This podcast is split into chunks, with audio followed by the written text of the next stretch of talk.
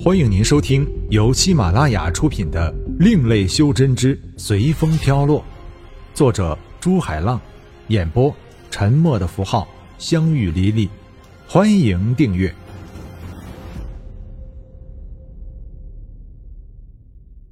第四十章，立党先阵。等下不管怎么样，你都不要出手。男子对天宇道。带上来吧！男子冷冷的声音传出去。三十人左右被封印了神通的仙人，还有几百的凡人被带到了战场上，站在魔界一众的面前。显然，魔界想把他们当成能量对撞时的第一波炮灰。这，天宇看着男子道：“你这样是不是有些太卑鄙了？”这是我学他们的一招。更卑鄙的还在后面呢。男子面无表情的道，完全不理会天宇的说辞。天力，你也太卑鄙了，竟然用这一招！对面的阵里传出了一个声音。天宇现在才知道，男子的名字原来叫天力。史源，我只是学你们而已。如果我卑鄙，你们始作俑者不是更卑鄙吗？天力嘲笑道：“放肆！你们魔界马上就要被灭了，我看你们还是放了这些无辜，正正当当的打一场。”一个仙人道：“要正正当当的是吧？那你们留下和我们魔界实力相当的人来比一场，怎么样？”一样的嘲讽。你，史元排开众人，对着魔界一众前面的炮灰道。你们是整个仙界、修真界和凡人界的光荣，你们即使死了，后人也会记住，曾在剿灭魔界的战斗中，有那么几人为了永远排除魔界这个隐患而牺牲的。天尊，这样好像不好吧？始元天尊旁边的一位掌天仙君道。灭魔仙阵，动！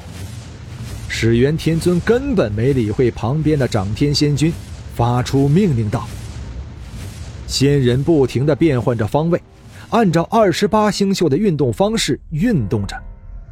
无数的能量光柱从仙阵中向魔界一众射来。魔界一众也开始发动了一个防御的阵势，而首当其冲的炮灰。”开始骚乱起来。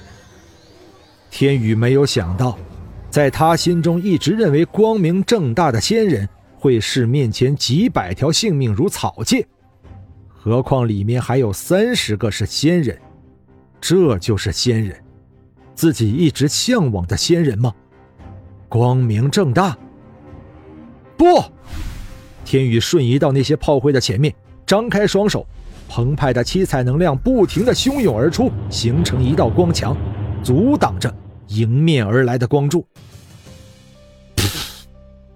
一口鲜血从天宇的嘴里狂涌出来。始元天尊没有想到魔界还有如此厉害的角色在，心里顿时起了杀机。既然他自己上来送死，那就别怪我们不留情了。九天仙雷，风雷动。始元天尊道：“原来分成二十八组的仙人，马上汇聚成九组，按照九重天排布起来，远远看去像一座金字塔的形状。始元天尊就在整个金字塔的顶端，雷声从下面的一重天响起，无数的雷光汇聚成一道电锁。”传向二重天，接着再汇聚，再往上传，一直到始元天尊的时候，雷索因为过度的压缩，形成一个闪电状的实体。不好，天宇，快退回来！天力看出了这招风雷动的威力，但天宇根本没有退却的意思，那是几百条生命啊！难道我真的做错了吗？天力想到。我只是想让自己的兄弟看清楚仙人的真面目，却忘了那是生命啊！他们也有自己的亲人，有自己的孩子，有自己的兄弟。去！始元天尊把实质化的风雷向天宇的屏障打来。不要！天力的眼角终于出现了泪水。不知曾几何时，自己说过再也不会流泪的。天魔镜，天力出了众魔摆下的防御，发出天魔镜，把天宇和自己包在了里面。轰！天宇的屏障经过了一次能量的对撞，没支持多久就破了。风雷继续打在天力的禁制上，又发出了一声爆炸声。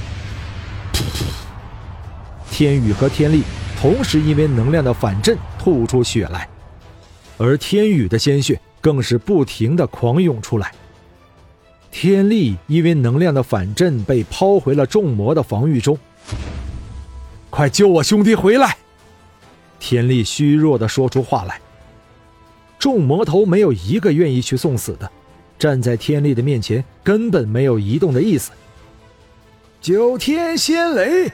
水火相融，随着喊声，九重天的每重天都发出了两道不同属性的能量，然后不停的交汇相融，威力比前面的风雷不知道厉害多少倍。去！水火相融，向魔界一众的防御打来，而魔界一众前面的那些凡人、仙人和天宇，都在能量的经过之地。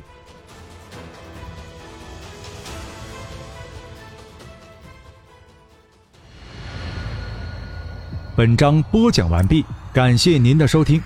如果您喜欢的话，欢迎订阅专辑，下集更精彩。